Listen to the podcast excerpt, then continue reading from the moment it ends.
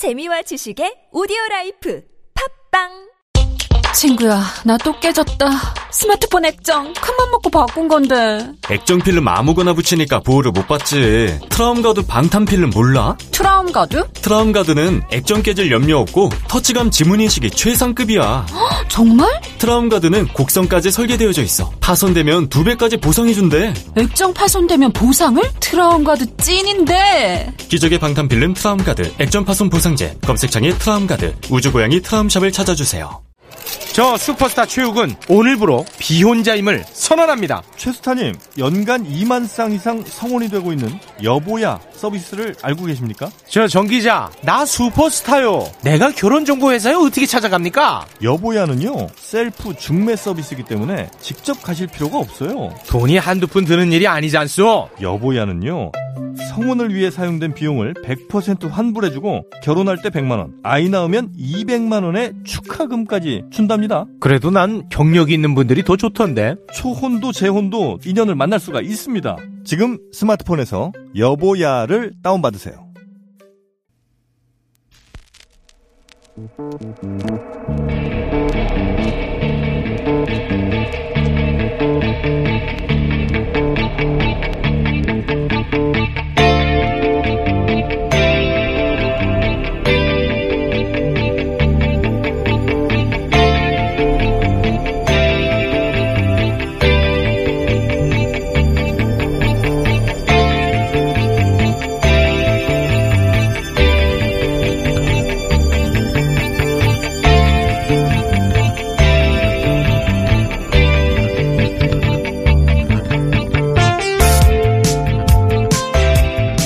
새는 지붕도 부끄럽지 않다. 이 원래는 청빈을 강조한 말이라는데요. 조선시대 선비들은 이 말을 핑계로 궁핍한 살림은 나몰라라 글만 읽기도 했답니다. 그래도 그들은 누추할지언정 집 한 채씩은 가지고 있었던 모양입니다. 2년마다 이삿짐을 쌌다거나 가수가 넘쳐 잠겼다는 반지하 얘기는 전해오지 않으니 말입니다. 혹시 이 지붕이 아니라 부동산 정책에 구멍은 없을까요? 책상물에서 옛날 책을 베끼는 바람에 국민들만 차가운 비에 젖는 건 아닐까요? 부디 꼼꼼히 챙기시길 바랍니다. 2020년 7월 14일 화요일 아침 양지열 생각입니다.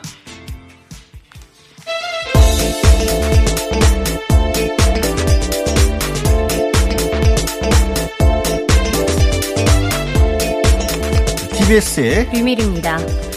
자, 오늘도 코로나 얘기로 먼저 시작을 해야겠죠. 어제 오늘 상, 어제 상황은 어땠습니까? 네, 전 세계 일일 확진자가 계속해서 20만 명 수준으로 이제 가고 있습니다. 지난주 뭐한주 한주 매주 어, 확진자가 늘어나고 있는 상황인데요. 미국만 해도 지금 4만 5만 계속 나오고 있고 특히나 어제 같은 경우에는 브라질보단 인도가 확진자 수가 더 많이 나왔습니다. 인도요? 네, 그렇습니다. 지금 상황으로 보면은 계속해서 늘어날 것 같고 브라질도 조금 더 있으면은 어 200만 명 가까이 되지 않을까라는 추정을 해볼 수가 있습니다. 아이고, 이제 미국은 300만, 브라질은 200만, 인도도 인, 인구 숫자만큼 많아서 이게 확진자가 늘어나면 또 굉장히 심각한 상황이 될 수 있고, 인도하고 미국도 교류가 많은 국가들이잖아요. 아무래도 둘 사이의 연관성도 좀 짚어야 될 것 같기도 한데, 자, 세계는 그렇고, 뭐 국제적으로 그렇게 많이 확산되고 있으면 국내도 안전한 상황은 아닐 것 같은데 네, 어땠어요? 뭐 국내도 어제처럼 비슷하게 20명 안팎 수준으로 지금 계속 나오고 있습니다. 지역 감염으로는 19명이 나왔는데요. 방문 판매를 중심으로 한 소규모 감염 계속해서 계속해서 일어나고 있고 그 외적으로는 뭐 지역 중심으로 이제 그 동네에서 일어나는 감염들이 나오고 있는데 특히나 어제 같은 경우는 해외 감염 사례가 43명으로 나왔습니다. 어, 두 배가 넘네요. 네, 보통 조금 많거나 뭐 비슷한 수준으로 계속 음. 나왔었는데 어제는 좀 유독 많았습니다. 특히나 최근에 그 주한미군과 관련된 확진 사례가 많이 나오고 있는데요. 어제만 해도 11명이 이제 확진 판정을 받았습니다. 예, 주한미군이 11명이고 이전에 정부에서도 들어오는 그 해외에서 들어오는 사람들의 검역을 강화를 하고 특히 외국인 근로자분들 같은 경우에는 아예 PCR 검사를 비행기 타기 전에 해서 이 안전하다는 진단서를 내지 않으면 안 받겠다라고까지 얘기를 했는데 그래도 40명이 넘게 나왔네요. 네, 그렇습니다. 앞서 음. 지난 10일 같은 경우에는 주한미군에서 8명이 확진 판정을 받았거든요. 네. 그래서 이제 우리 당국이 이제 주한미군 주한미군이 우리나라로 들어오기 전에 어떻게 처리를 하는지 확인을 해 봤더니 어, 탑승하기 전에 이제 발열 체크 정도만 하는 것으로 확인된 음. 것 됐습니다. 근데 이제 들어와서는 검사들 검사를 물론 하기는 하지만 앞서서 미, 미리 좀 그런 것들이 좀 자가 격리를 좀 14일 정도 하고 탑승을 한다든지 이런 그러게요. 조치가 있으면 좋지 않겠나라는 이런 얘기도 나오고 있습니다. 어제 다른 뉴스긴 합니다만 UAE에서 이 외교장관이 이 강경화 외교장관 그 한국에 찾아와서 직접 만나기 위해서 한 달 동안 스스로 자가 격리를 했다. 네. 들어오기 전에 격리하고 한국 내에 들어와서 또 호텔에만 철저하게 머물면서. 어, 외교 행사를 했다라는 그런 기사가 기억이 나는데 미군도 조금 더 신경 써줬으면 좋겠네요. 네. 네. 어제요. 박원순 전 서울시장의 장례식이 있었는데 또 고소인 측에서는 어제 오후에 기자회견을 가졌어요. 맞습니다. 어, 이 장례위 측에서 이 장례 기간만큼은 조금 지켜달라라고 요청을 간곡하게 했었는데도 어, 이 피해자 입장에서는 아무래도 그동안 받은 공격들이 좀 힘들다고 느꼈는지 어, 이에 대해서 오후에 기자회견을 열었습니다. 그동안 받았던 여러 가지 공격들도 있고 또 추가적인 2차 피해도 만만치 않다라면서 이에 대해서 좀 호소를 했습니다. 음, 그러면서 이제 추가적으로는 그 서울시 내부의 문제라든가 아니면 본인이 고소를 했는데 어떻게 그 상황이 전달이 되느냐 이런 부분을 문제 삼긴 했는데 어제 기자회견에서 굉장히 구체적인 얘기들이 많이 나왔는데 지금 거기에 대해서 뭐 해명 내지는 반론을 할 수 있는 사람이 지금 없는 상황이잖아요. 얼마만큼이나 이게 정확히 진실을 밝힐 수 있는지 좀, 아, 좀 답답하긴 합니다. 어, 그런데 경찰에 신변 보호 요청도 했다면서요? 네, 그렇습니다. 아직까지 뭐 밝혀진 게 많지는 않은 상황이지만 피해자 입장에서는 어, 고소장을 접수할 때쯤에 이제 같이 신변 보호도 요청한 것으로 알려졌습니다. 아, 애초에 처음에 접수할 때부터 네, 어, 그렇습니다. 논란이 굉장히 클 거라는 예상을 하고 있었다라는 얘기도 될 수 있을 것 같네요. 또 국가위원회 진정도 뭐 제기를 했다. 그래서 어, 수사 과정이라든가 아니면 기관 내부에서의 어, 문제 같은 것들도 있는지도 한번 살펴보겠다고 했으니까요. 아무쪼록 이 부분이 누구에게도 해가 되지 않는 방향으로 그러니까 명백하게 좀 밝혀졌으면 좋겠습니다. 자, 그 문재인 대통령 오늘 한국판 뉴딜 정책을 발표를 한다고요? 네, 맞습니다. 그동안 코로나 때문에 이제 경제 위기가 굉장히 많았고 여러 가지 좀 고통을 호소하시는 곳들이 많은데 오늘 이제 한국판 뉴딜을 발표합니다. 그린 뉴딜과 그리고 디지털 뉴딜을 종합한 버전이라고 보시면 되겠는데요. 어, 그러는 의미에서 뭐 노사라든지 당정 뭐 가리지 않고 굉장히 청와대가 주도하는 정부가 주도하는 것이 아니라 모두가 함께 참여해서 만들어내는 것이다라는 것으로 보면 되겠습니다. 음, 그러니까 어차피 지금 상황이 정부가 다 이끌고 나간다고 해서 될 수 있는 문제도 아니고 이런 게 사실은 진정한 협치라고 하더라고요. 행정이나 뭐 민간 기관까지 또 정부가 같이 연결이 돼서 어떤 업무, 국가적인 정책 같은 것을 펼쳐 나가는 게 그런 의미에서일까요? 정인선 현대차 그룹 수석 부회장을 화상으로 연결을 하겠다 이런 그런 계획인 거죠. 네, 그렇습니다. 아마 디지털 뉴딜과 관련돼서 이렇게 어. 그 순서가 마련된 것으로 보이는데요. 어, 정부만 추진하는 게 아니고 민간도 막 굉장히 많이 참여를 한다라는 것을 굉장히 어필하고 있는 것 같습니다. 또 업계뿐만 아니라 뭐 학계에서도 어, 이 같이 함께를 한다라고 하니까요. 오늘 발표도 좀 지켜봐야 될 것 같습니다. 네. 어, 다음 소식 정하기 전에 제가 아까 어 2차 어제 기자회견 관련해서 피해자라는 단어를 썼는데 아직은 피해자라기보다는 피해 호소자 내지는 고소인으로 지칭하는 게 정확하겠네요. 이 부분 정정 드리겠고요. 자, 그리고 아 임시국회 국회 이문 열린 겁니까? 지금 뭐 불투명한 상황입니다. 아직까지는 뭐 어제도 지금 여야가 협의를 해서 뭐 1시간 반 정도 얘기를 나눴지만 구체적으로 일정이 합의되지는 않았습니다. 뭐 개원부터 뭐 원내대표 연설이라든지 이후 일정 모두 얘기된 바는 아직까지는 없습니다. 그러게 어제 이제 두 분 모시고 박시영 대표랑 어 이상일 수장 모시고 얘기를 나눴는데 대통령이 나와서 연설하는 모습을 보여줘서 정상적으로 국회가 운영되는 거를 보여지기 싫다라는 게 야당의 속내처럼 보인다 이런 네. 식으로 분석들을 하셨거든요. 그러면서 이제 닥다한 게 지금 어찌 보면 오히려 야권의 호재가 많은데 왜 이걸 못 살릴까? 이거는 뭐 야권을 응원하자는 게 아니라 제발 문 제대로 열고 필요한 일들이 많잖아요.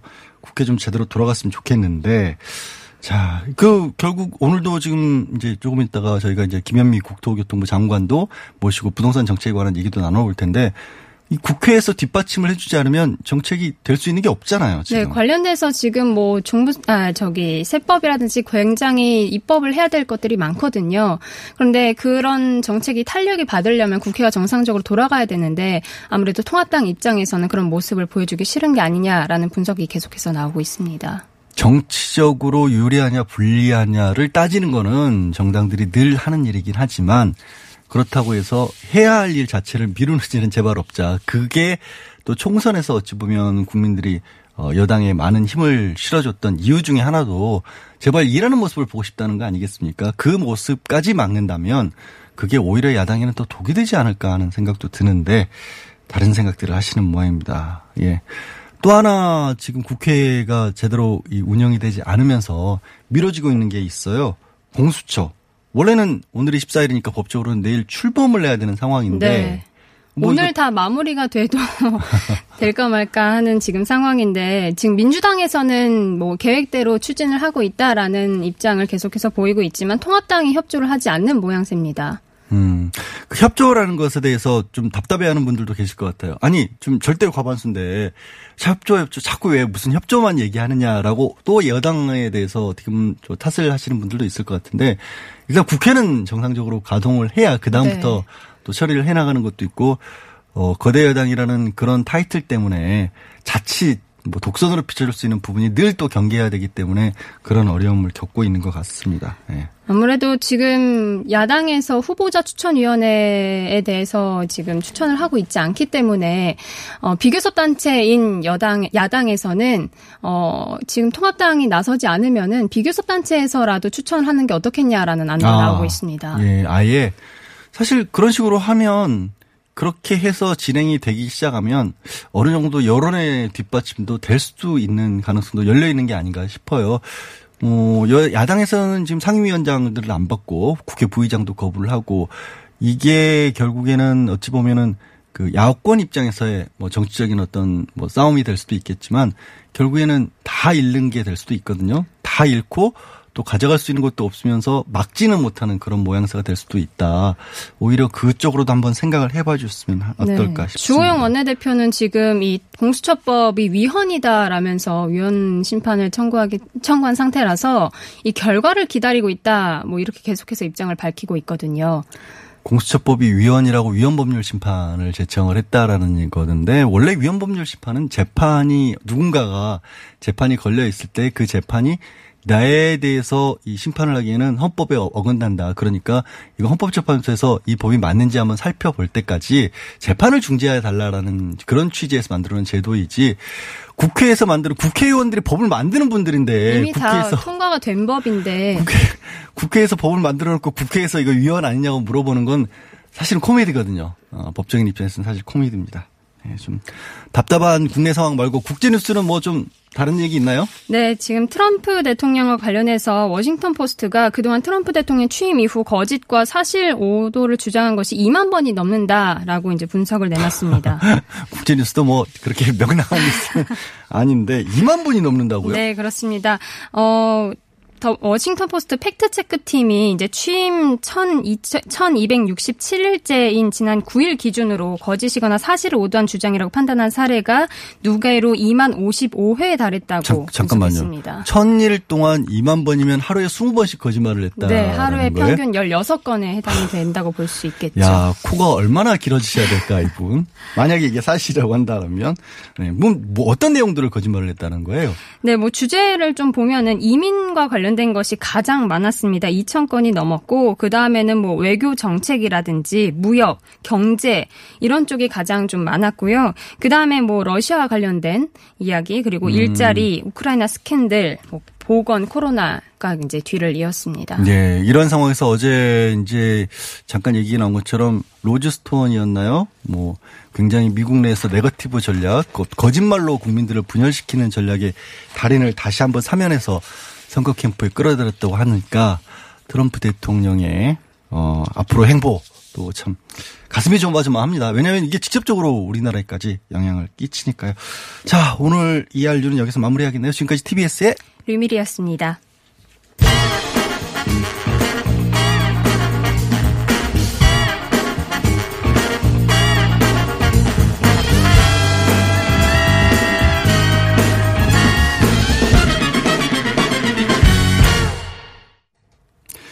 네, 사회적 거리두기 2단계로 격상을 시켰죠. 광주에서 어, 코로나19 확산세가 꺾이지 않고 있기 때문입니다.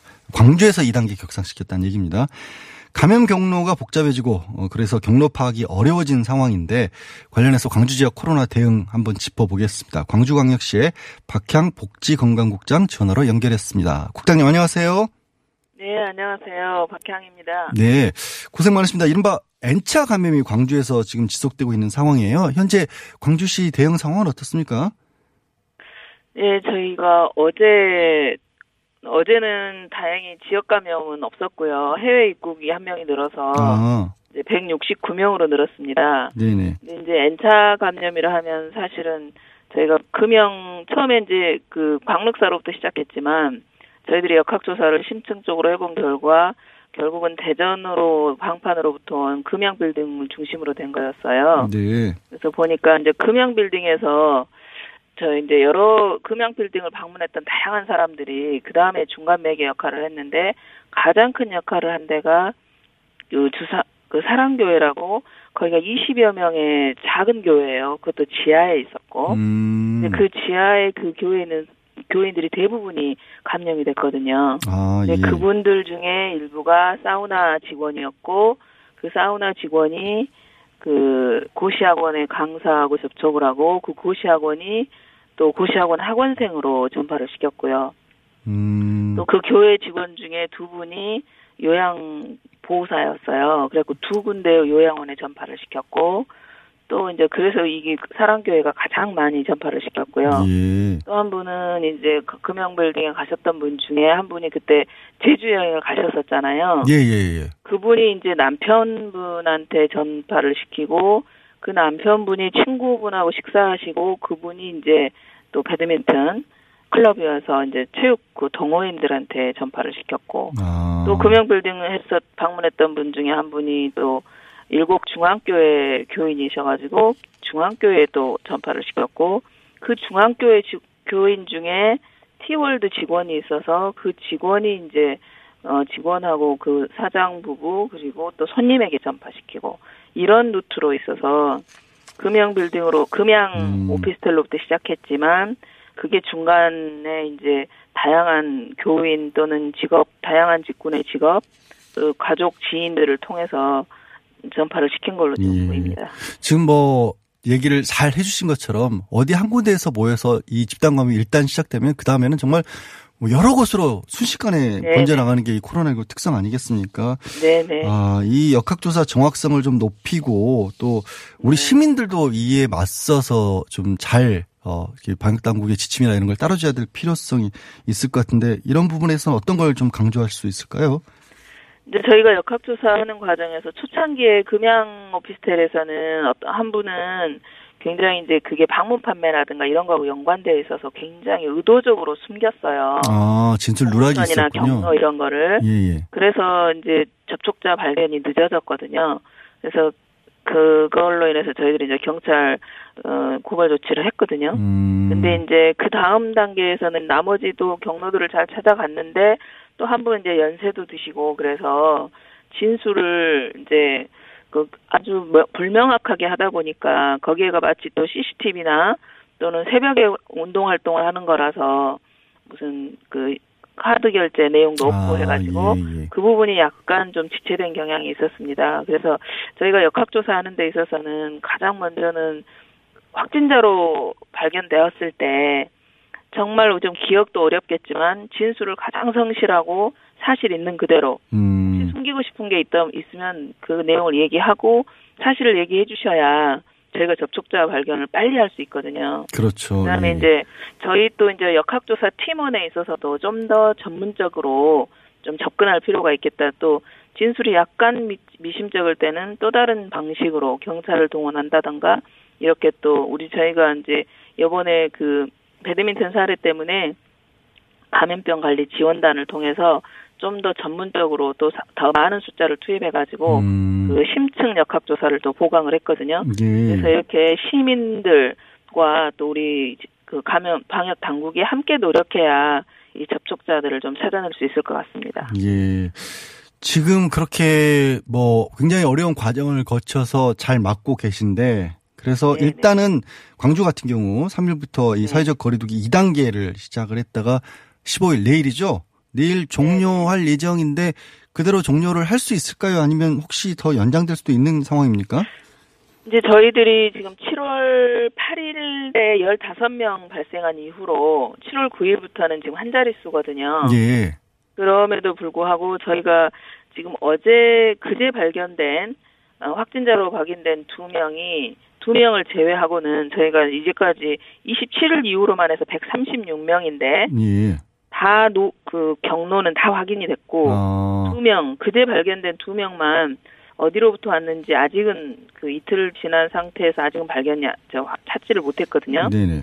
그래서 저희가 이제 이 2단계 유지를 하는 것은 지금 숫자가 계속해서 발생되고 있고 그다음에 어느 정도 심각한가 하는 문제를 우리 이제 방역 당국에서만 결정할 게 아니고 민간 전문가들로 구성된 고- 공동 대책위원회하고 네. 논의를 해보려고 그래요. 예, 예. 그래서 오늘 이제 지금까지 한 자릿수로 머무르지만 2단계를 종료할 거냐 아니면 연장할 거냐 하는 문제 일단 오늘 11시에 음. 공동 대책위원회에서 결정하기로 했습니다. 예.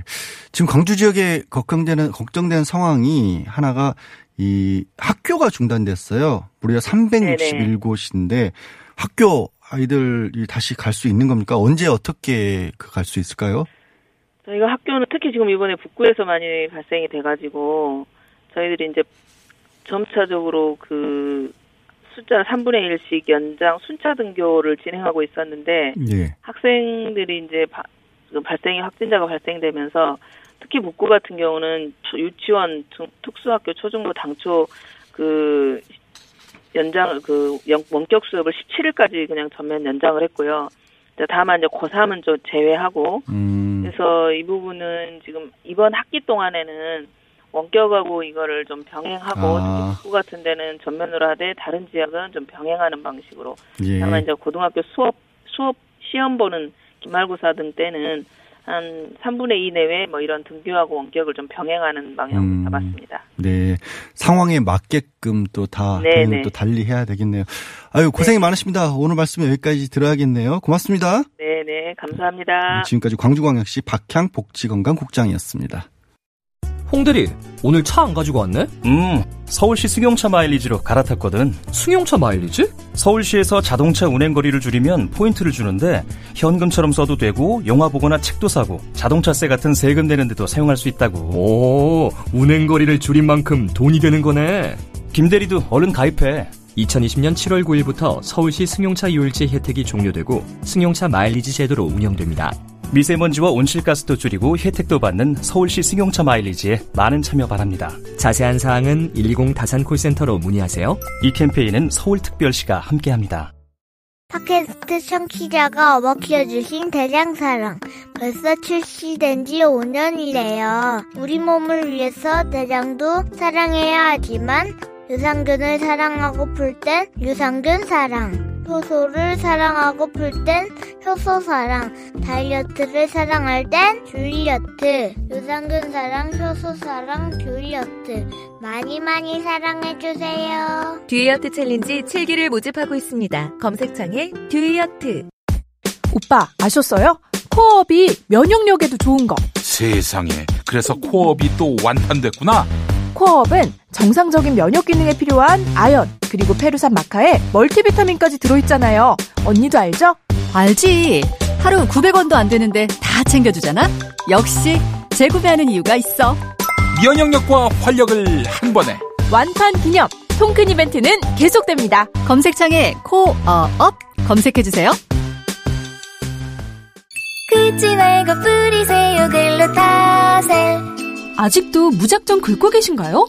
땀이 나고 민감해지면 신속한 피부 진정이 필요합니다. 이럴 때 긁지 말고 글루타셀을 뿌려보세요. 인터넷 검색창에서 리얼한 후기를 확인하시고 특허받은 글루타셀 스프레이를 만나보세요. 전국에 있는 글루타셀 취급 약국에서 구매하실 수 있습니다. 긁지 말고 뿌리세요 글루타셀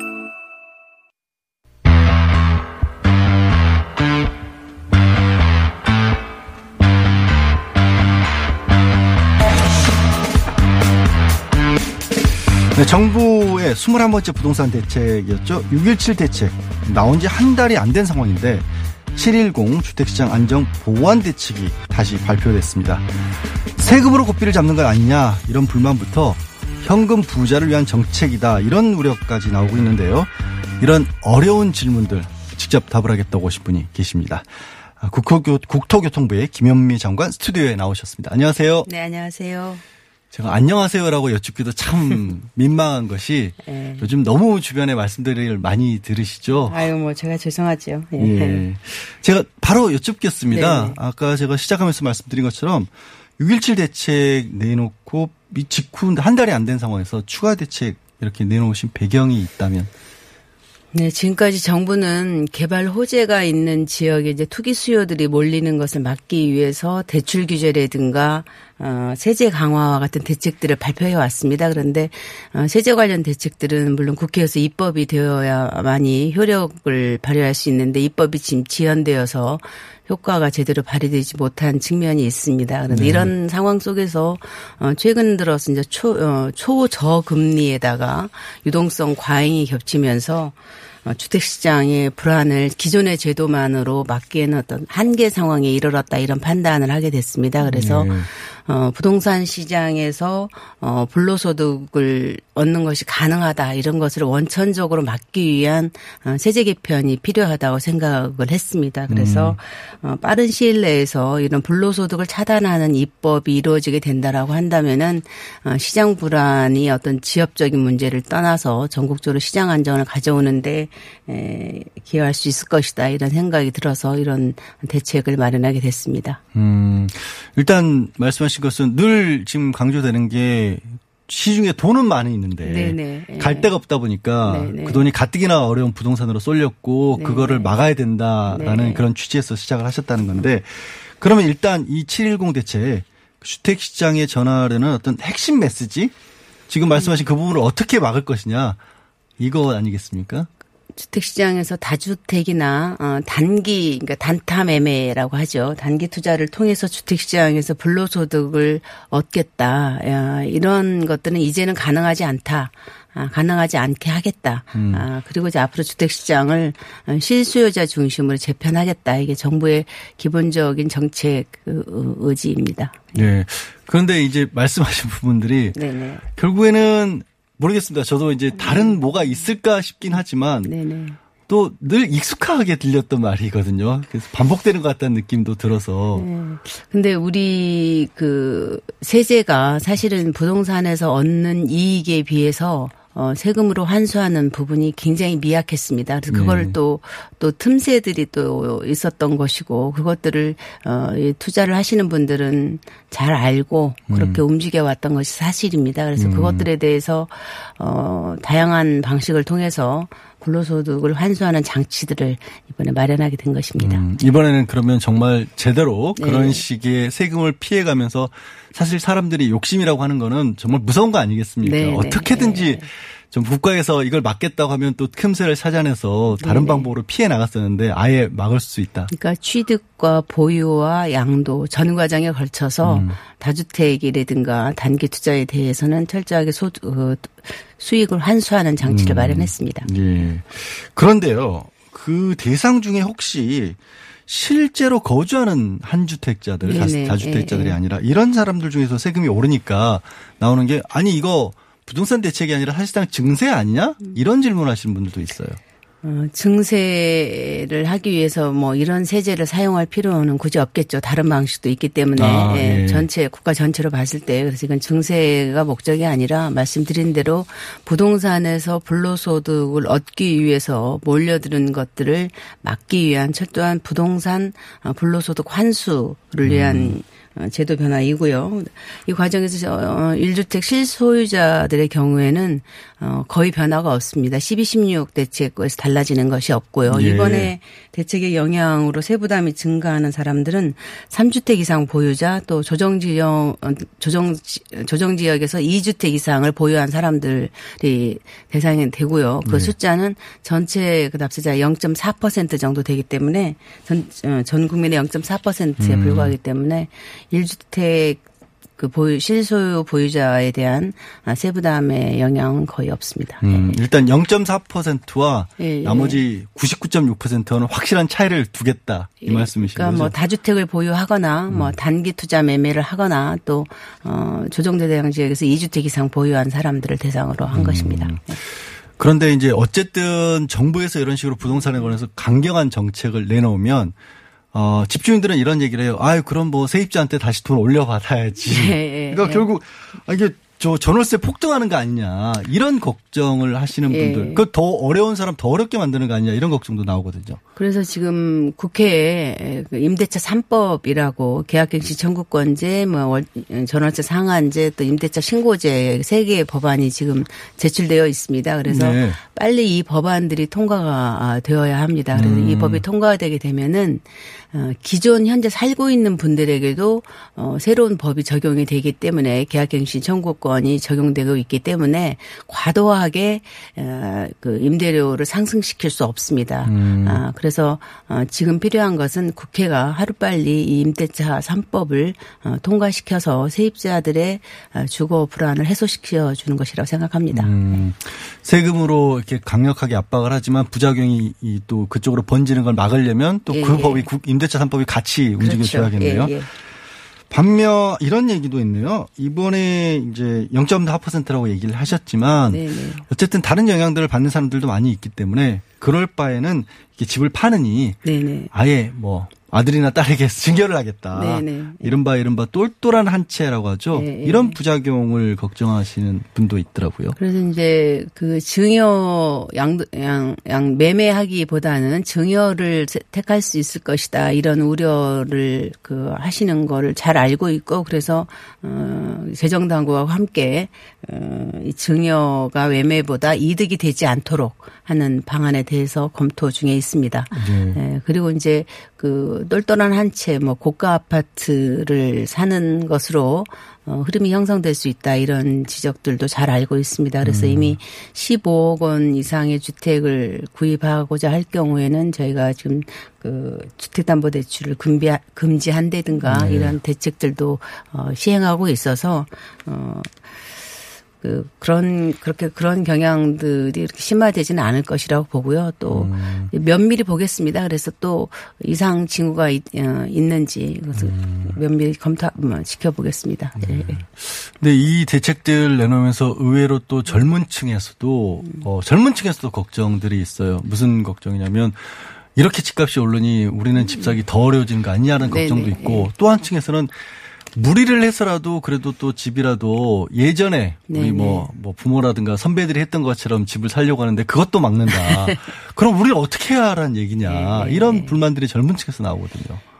어, 아마 이제 그런 생각, 무리를 해서라도 이제 한번 집을 사보자, 갭 투자 뭐 해보자 이런 생각들이 젊은 신, 젊은 분들에게도 이제 그 있다는 얘기를 알고 있고요. 그런데 어, 나만 그렇게 하는 게 아니라 너도 나도 다 같이 무리를 해서 해보자 그러면은 시장이 과열되어서 집값이 더 뛰게 되는 것이거든요. 예. 그래서 어 젊은 분들이 집을 사는 데 있어서 근본적으로 중요한 것은 시장이 과열되지 않도록 만드는 것 그래서 집값을 안정시키는 것이라고 생각합니다. 그래서 음. 저희들이 이번에 이런 세제를 내놓는 것도 어 다주택자들이 집을 매집하러 다니는 것들을 막고 또 단기 투자를 통해서 불로소득을 얻고자 하는 것들을 막는다고 한다면은 주택 시장이 안정될 것이라고 봅니다. 그래서 주택 시장이 안정되는 것이 젊은 분들에게 있어서 가장 선결 주택 구입의 선결적인 조건이라고 생각을 해서 이런 대책을 저희들이 하게 되는 것이고요.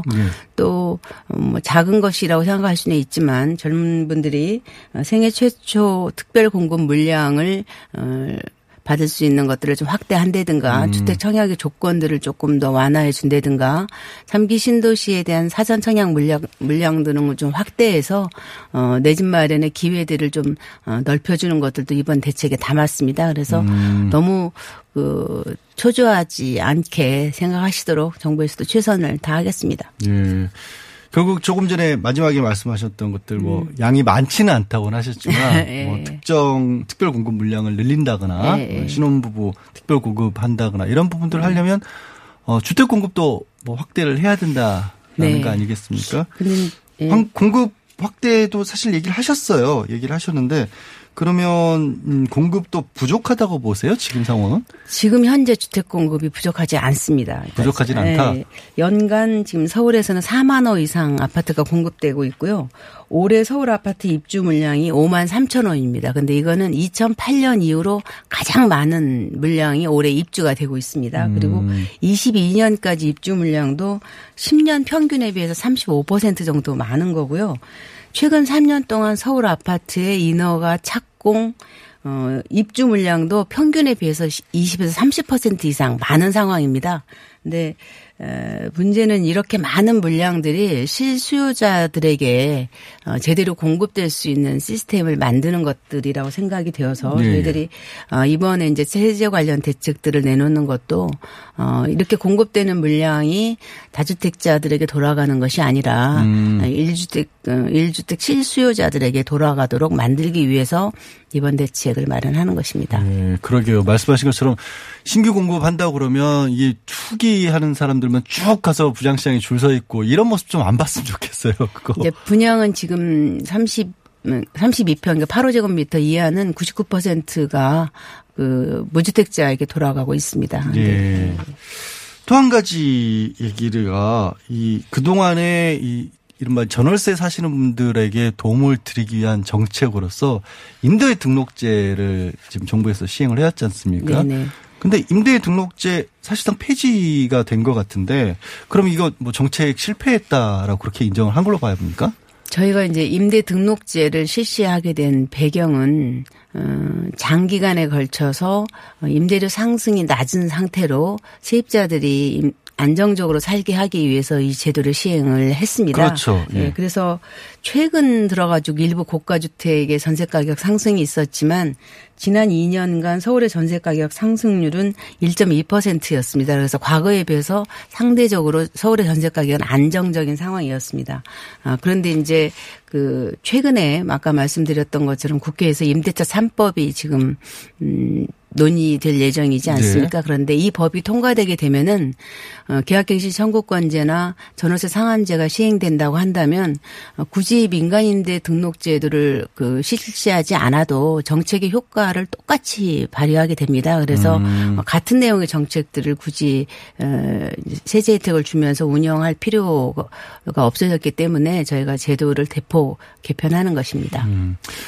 필요성에 있어서는 어차피 비슷한 효과를 가져오는 제도가 새롭게 들어오니까 필요 네. 없다라고 네. 말씀을 하셨지만 기존에 기존에 이 정부 방침을 믿고 임대 등록 제도를 했던 사업자 등록을 했던 분들은 또 어떻게 할 것이며 혹시 그분들이 이제 그거를 이제 포기를 한다면 또 임대 사업을 임대 사업을 하신 분이니까 내가 조금 더 안정적으로 살 수 있겠다 싶어서 그곳에 들어간 임차인들도 있잖아요. 그런 분들에게 불이익은 없을까요? 음, 그 원래 그 4년이나 8년에 이제 계약 기간을 설정을 하고서 임대, 임대 기간을 지키면서 또 임대료 상한제라고 하는 그 당초의 약속들을 의무를 잘 지킨 세입자의 어, 그 집주인들에 대해서 예. 임대 등록 사업자에 대해서는 신뢰 보호 차원에서 그분들이 그 원래 그 계- 어, 계약했었던 자녀 그 의무 임대 기간 동안에는 세제 혜택을 유지하기로 저희가 지난번에 발표를 했습니다. 아, 그런데 예, 그래서 어그 임대인들에게 불이익은 없을 거고요. 그다음에 임차인의 경우에도 어 아까 말씀드렸던 임대차 3법이 통과된다고 한다면은 어뭐 똑같이 적용이 되기 때문에 불이익이 돌아갈 수는 없을 것입니다. 음. 네, 뭐 그렇게 기대를 해야죠. 지금 그렇게 꼭 예, 됐으면 예. 좋겠고요. 자, 이게 현재로서는 아파트만을 대상으로 해서 임대등록제는 폐지를 하는 걸로 알고 있습니다. 그런데 이 임대등록제 대상이 되는 것들이 뭐 다가구, 오피스텔 이런 것들이 있는데 혹시 이런 곳에 투기 수요가 또 쏠리는 부작용은 없을까요? 예, 근데 저희가 18년에 9.13 대책을 발표하면서 신규로 주택을 매입해서 어 등록을 할 경우에 임대 등록을 할 경우에는 종부세나 양도세 등의 세제 혜택을 주지 않기로 그때 이미 발표를 했습니다. 아, 그래서 예. 어 이번 조치로 해서 아파트에 대해서 저희가 그 임대 등록제도를 더 이상 실시하지 않겠다. 뭐 이렇게 말씀을 드렸었는데 다가구나 뭐 다세대 연립 이런 경우에도 세제 혜택을 목적으로 신규로 집을 구입해서 임대 등록 사업을 하는 것은 이미 9.13 조치 때부터 안 되는 것이기 때문에 음. 이거는 그쪽으로 풍선 효과가 갈 거라고 생각하지 않습니다. 아, 예. 예, 예. 어차피 처음부터 관계가 없는 예, 곳이었다는 예, 예, 말씀이고요. 참 여쭤보고 싶은 건 많은데 시간 관계상 예. 이 부동산 정책은 정말 정말 뜨거운 정책이에요. 뭐가 나올 때마다 뭐 예. 찬반이 극명하게 엇갈릴 수밖에 없고 전문가들마다 하시는 말씀도 참 다르고 이제 그 총 책임자로서 국민들께 이 상황에서 이 시점에서 한마디 해주시고 싶은 말씀이 있다면 전해주십시오. 어, 저희들이 정책을 좀 더 섬세하고 좀 선제적으로 또 근본적인 정책들을 펴왔었더라면은 뭐 지금과 같은 그런 어려운 상황으로 국민들께서 이제 어, 불편함을 겪지 않으셨을 건데 저희들이 어 제대로 잘 못해서 이런 상황이 오지 않았나 해서 죄송스러운 마음입니다. 그런데 이번에 저희가 어, 부동산 불로소득을 환수할 수 있는 근본적인 세제 개편안을 국회에 제출을 했습니다. 정 의원 입법 형태로 국회에 제출이 되어 있는데 이 법안들 또 임대차 3법 이런 것들이 통과된다고 한다면은 어, 부동산 시장에서의 불로소득을 막고 또 어, 세입자들의 주거 안정을 가져오는 어, 그래서 젊은 세대들이 내 집 마련의 기회들이 보다 넓어지는 주거 안정, 주거 복지가 이루어질 것이라 생각이 됩니다. 네. 그래서 국회에서 조속하게 이 법들이 통과될 수 있도록 많이 응원해 주시기 바랍니다. 네. 고맙습니다. 네, 국민들도 더 이상 이제 장관님께 장관님으로부터 죄송하다는 말을 더 이상 안 들었으면 그렇 좋겠습니다. 오늘 말씀 여기까지 듣겠습니다. 고맙습니다. 네, 감사합니다. 네, 지금까지 김현미 국토교통부 장관이었습니다.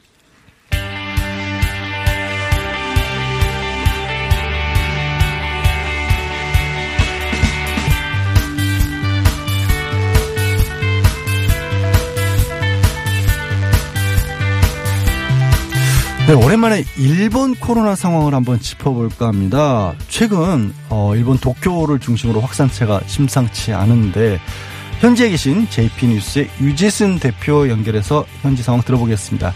전화 연결돼 있죠? 대표님 안녕하세요. 네, 안녕하세요. 유재순입니다. 예. 어, 이 뉴스를 보니까 일본 그리고 특히나 이게 도쿄에서의 코로나19 확산체가 심상치 않은데 어, 일본 코로나 상황 한번 정리해 주시죠. 네, 그렇습니다. 현재 일본 수도권, 특히 도쿄의 코로나 확진자 수가 급증하고 있는데요. 지난주 화요일인 9일에는 2개월 만에 도쿄에서만 224명, 10일에는 243명, 10일, 12 양일에는 200명 등 다행히 어제는 19명으로 줄어들었는데요.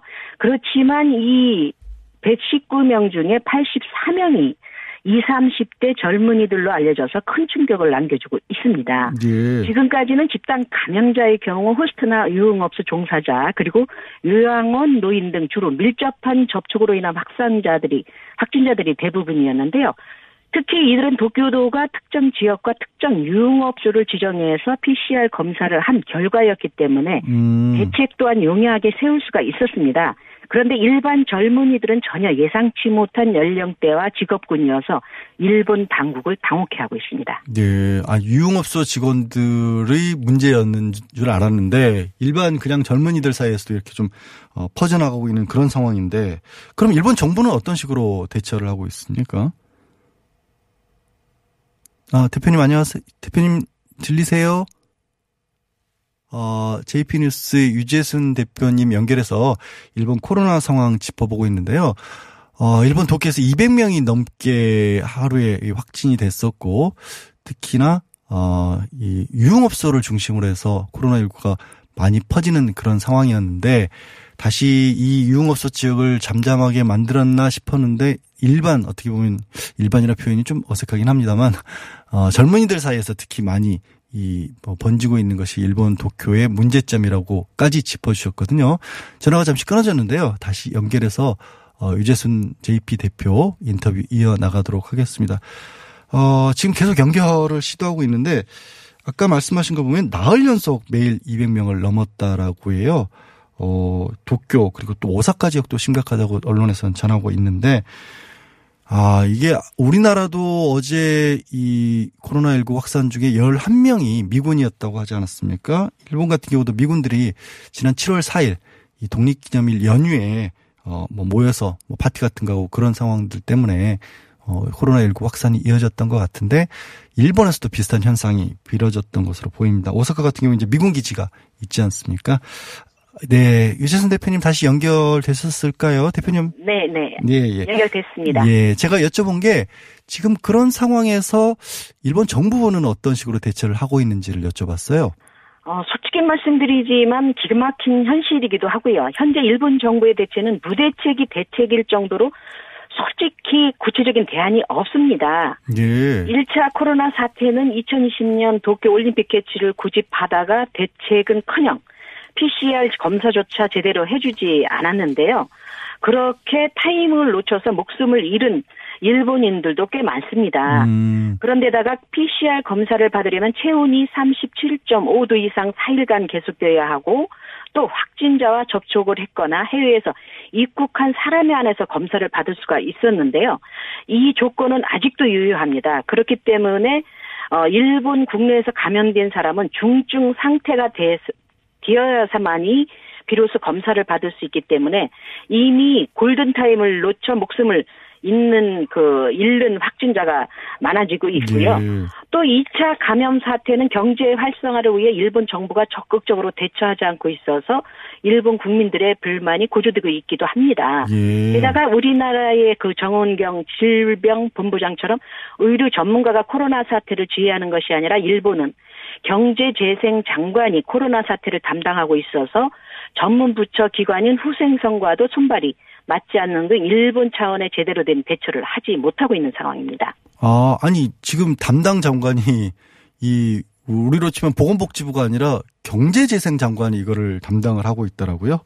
아, 네. 그렇습니다. 처음부터 그렇게 그 경제재생 니시무라 장관이죠. 예. 어, 경제재생 그 담당 장관이 대신이 담당을 하고 있기 때문에 전문 부처 기관인 후생성과도 손발이 제대로 맞지 않고 있습니다. 그렇기 예. 때문에 정부 차원의 제대로 된 대처를 실질적으로 하지 못하고 있는 상황입니다. 예.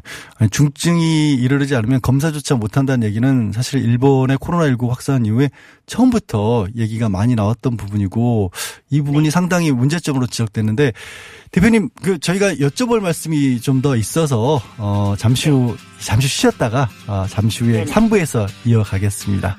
네, 저희는 알겠습니다. 3부에 돌아오겠습니다.